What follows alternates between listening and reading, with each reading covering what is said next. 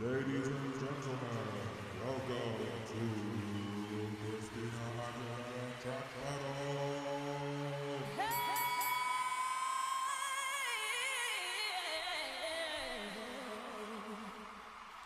Hello, everyone. You are listening to Christina Aguilera Track Battle. I'm your host, Bags, super fan and lover of all things Xtina. This is the podcast where we take two songs from Christina's amazing discography at random via our fancy random track wheel, discuss them, and undertake the challenging task of determining which is better. Hmm. Let's find out which songs are going head to head this episode. Are you ready, fighters? Let's spin the wheel.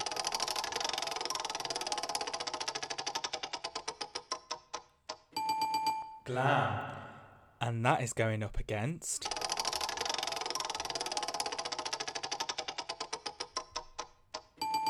Dynamite. That cheeky track wheel has put a Bionic song up against a Keeps Getting Better Decade of Hits song yet again. Well, these are the rules, and without further ado, we must talk about these songs. So let's first start talking about Glam.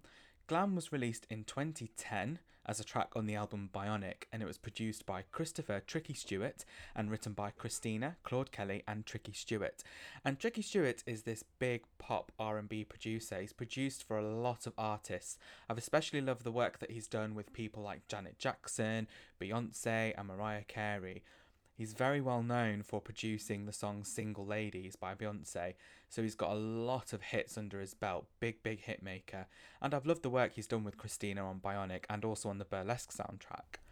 So, when it comes to glam, Christina said that she sort of wanted to write this song to send models down the runway to, and she's uh, cited John Galliano as a sort of main inspiration behind this track, and Claude Kelly, the songwriter who co wrote the song with Christina, has said that they sort of wanted to do this ode to Vogue by Madonna, and Christina has cited Madonna as a big influence throughout her career. So I do like how this song is sort of a love letter to fashion because fashion has played a big part in Christina's artistry. And Glam actually was planned to be the lead single from Bionic, uh, was actually confirmed by Christina during a magazine interview with Marie Claire. And she did this really sort of cool photo shoot with this white piano and she had the bangs. And she was talking a lot about how um, futuristic elements were sort of taking part in the music that she was creating and she was giving a big teaser to Bionic because up until this moment she's sort of been very quiet about what she was doing.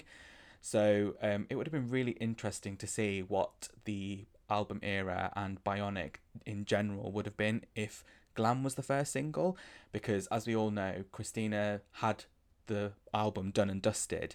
Um, Bionic was done, and then she went off to film Burlesque, the film with Cher, and uh, she came back from filming the film and uh, was sort of feeling very inspired and rejuvenated to record more music. And also on the advice of a record label was recording more music as well. And these sessions culminated in woohoo not myself tonight um, i hate boys. And ultimately not myself tonight was chosen as, as the first single over glam. So it would have been really interesting to see how the album campaign would have sort of fared if glam was the first single. Could things have been different? Could things maybe have been i suppose less traumatic for Christina fans at the time because, as we all know, as fighters, Bionic was a bit of a a, a tough time for us uh, with the way that everything went with regards to that. But I mean, it stood the test of time. It's been one of those albums where it's developed a cult following over the years, and it's one that has been really, really appreciated. Um, as a fighter, I mean, speaking for myself, I love how experimental she went with this album, and it was showing a completely different side of Christina that we'd not seen up until this moment, and it sort of really made me fall in love with her more as an artist because, you know, at this moment she had nothing left to prove. She had got all the success, and she was just letting the music speak for itself, which and I, I really admire, and she's still doing that to today. So Glam is this um, electro hip hop inflected finger snappy sort of sassy song, and I do love the percussion elements to it, and you know the finger snaps, and I think there's actually a rain stick on there, which is really really cool. But that's the beauty of this song. It's so it's sort of letting the instrumental also come to the forefront as well as Christina's vocals. Um, and on the album, the song is preceded by a spoken word interlude called Love and Glamour, or Love and Glamour, as Christina says it on the album. And it's about how important fashion is to life. Um, and I love the way Christina says glamour on the song. It's so tongue in cheek and it shows her humorous side. And I really like that that's sort of been highlighted here. And, um, you know, Christina has always played with fashion, and fashion's been a forefront in the way that her artistry is put across. And she's always pushed the envelope with the way that she's dressed. And there's been some really iconic looks that she's had, you know, from the scarf bra at the MTV Music Awards, um, you know, all the way to stuff in the music videos, you know, the leather chaps. She's been a trendsetter when it comes to fashion, and I think that this song shows how much she sort of appreciates that and how important that is to her. And going back to the interlude, I do like that Christina has interludes on her albums. Um, you know, she is the queen of interludes along with Janet Jackson, and I sort of like how it's not just a load of tracks on an album. It's it's a body of work and how it all connects, and the interludes are so well done, um, and it just sort of sees how you can dive headfirst into her vision, and that's you know one of the reasons why I love Christina so much because she really puts her heart on her plate in terms of her artistry and the way that she likes to put that across in albums. So we've been looking at the favorite lyrics and favorite parts of songs and for me uh, for glam it's the breakdown after the middle eight. So it's the now snap now clap now dance now stop.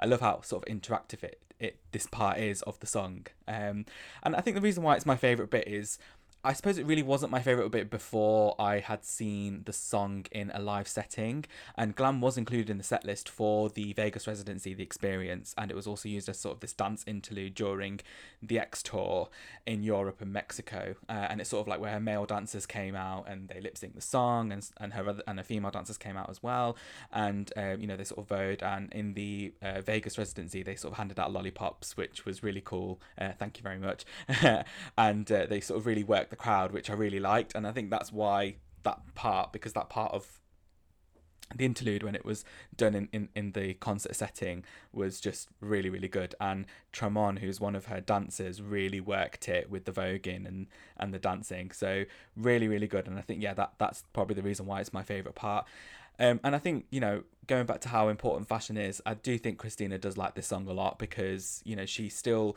um, has revisited it um, in sort of July 2020 uh, sort of following on from the 10 years of Bionic that was on her social media, she uh, posted a video of herself on the platform TikTok, which she'd recently joined, um, and she lip synced glam and sort of vogue to the song um, and did the blush on, lashes long, mascara strong um, with the, each parts and adding that to her face. And she sort of started this hashtag Let's Get Glam challenge, which I, I, I really like. And I like that Christina is sort of revisiting some of her tracks, which she may not have um, in the past and sort of bringing those to the forefront and sort of letting fans enjoy it in, in sort of a completely different context.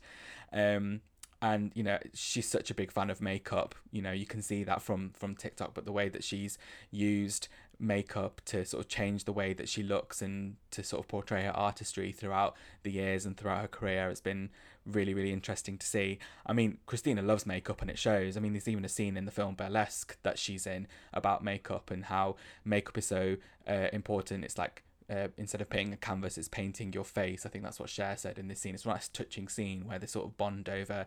Uh, is sort of bonding over Christina doing makeup, Christina's character Ali doing makeup for the first time properly.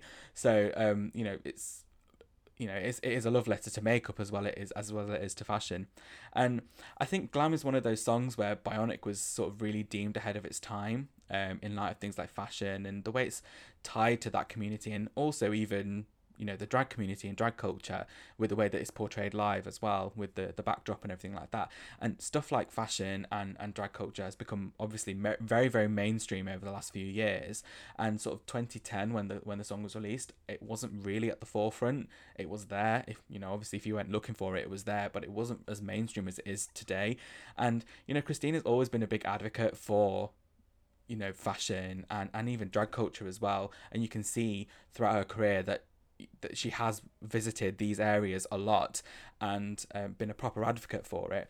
And like I said, 10 years ago, it wasn't in the mainstream, and Christina has been incorporating stuff uh, like this into our artistry way, way before it became a trend. And this is why I love Christina, is because she's always ahead of the game when it comes to trends. um, and she's so on the ball with everything. And even to some respect with the artist that she works with, you know, for example, Sia, she started to work with on Bionic for the first time way, way, way before Sia started writing for other artists like Rihanna and Beyonce and Adele. And uh, and Sia had a lot of mainstream success herself. And you know, she, this is so she's so switched on, Christina. This is why I love her so much, um, because she she knows what works. She knows that um, this is a, a good thing. So yeah, Glam, really really great song. I do love the song. Um, and you know I would have loved to have seen it as a single, you know, with a full-on music video where Christina can live this sort of fashion fantasy. Um, so yeah, it is one of my favourites from Bionic, I have to say. So let's move on to talking about Dynamite. So, Dynamite was released in 2008 as part of the Greatest Hits album Keeps Getting Better A Decade of Hits, and it was written by Linda Perry and Christina and produced by Linda Perry. And it was part of this sort of futuristic teaser that was at the end of the album, um, which uh, Christina was saying that this is sort of the direction the music was going to be taking, and of course, this was going to end up being bionic. And so we had these four tracks at the end of the Keeps Getting Better Decade of Hits track list. So we had last episode's winner, Keeps Getting Better. We had a rework of Genie in a Bottle called Genie 2.0, and also Beautiful called You Are What You Are, Beautiful in parentheses, and also Dynamite.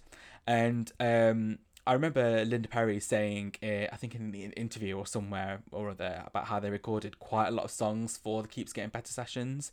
And Christina actually personally chose Dynamite and Keeps Getting Better to be on the album. And I think Linda was saying that there was a lot of other songs, even stuff that was unfinished or stuff that was done, which she potentially may have preferred in, in her own eyes. But you know, Christina is the, the decision maker. She is the executive producer, so she gets to decide. And Christina's got such a good musical ear, so she knows what works. Um, but it would have been I would have been very curious to see what else they had worked on uh, in this in these sessions. I can imagine there's you know many a song in Christina's vault that as fighters would donate a left kidney to listen to. Um, you know from all the album sessions that she's worked on. So Dynamite, like I said, is sort of this electro pop, this futuristic sounding um, song with sort of a bit of an 80s twist to it as well. So it's almost like a throwback as well.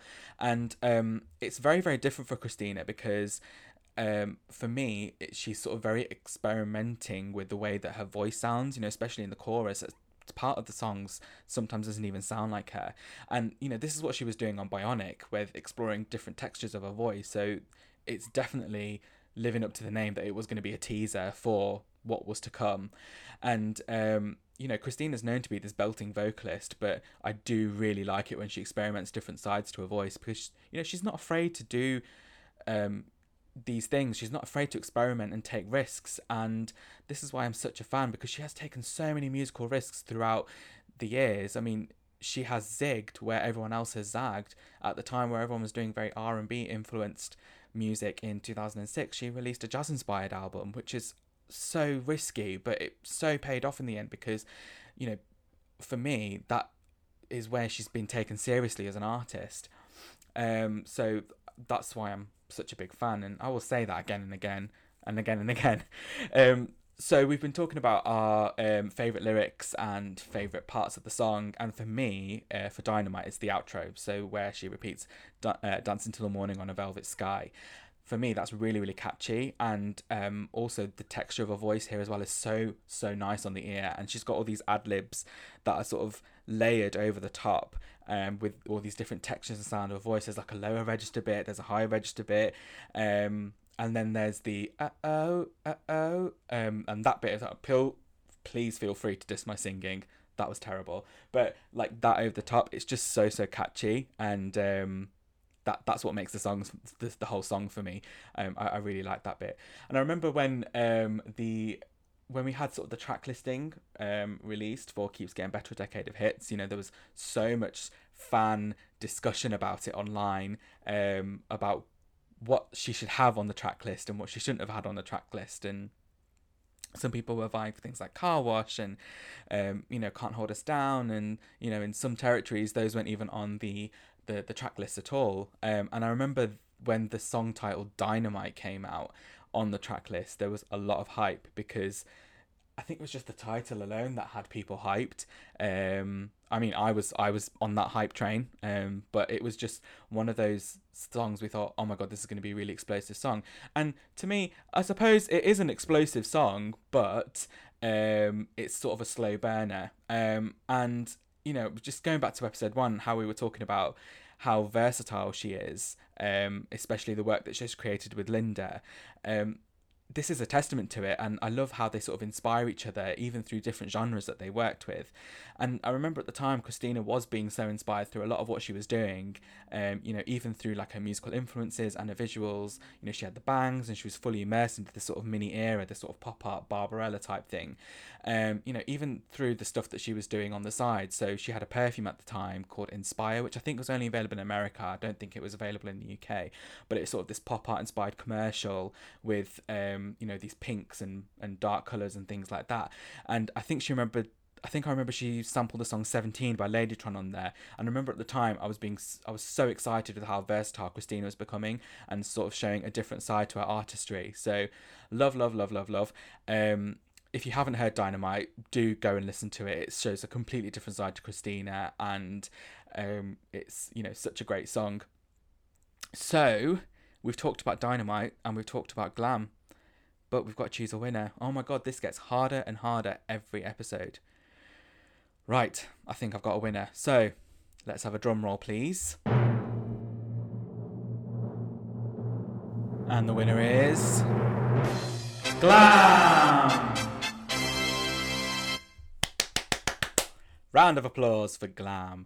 So, the reason why I chose Glam as the winner is for me, this song has been a complete grower over the past 10 years it's been released. And I think the only reason that sort of sealed the deal for me was when seeing it in a live setting with the dancers and hearing that bass booming through the speakers. It was just absolutely brilliant.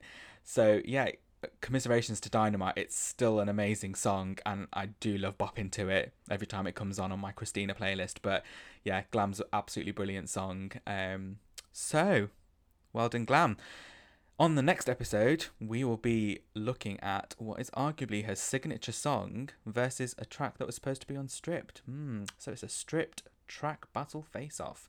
Thank you so much for listening. That is it for today's show. If you like the show, please be sure to subscribe and leave a comment. Check us out on Instagram and Twitter at Xtina Track Battle. Peace out.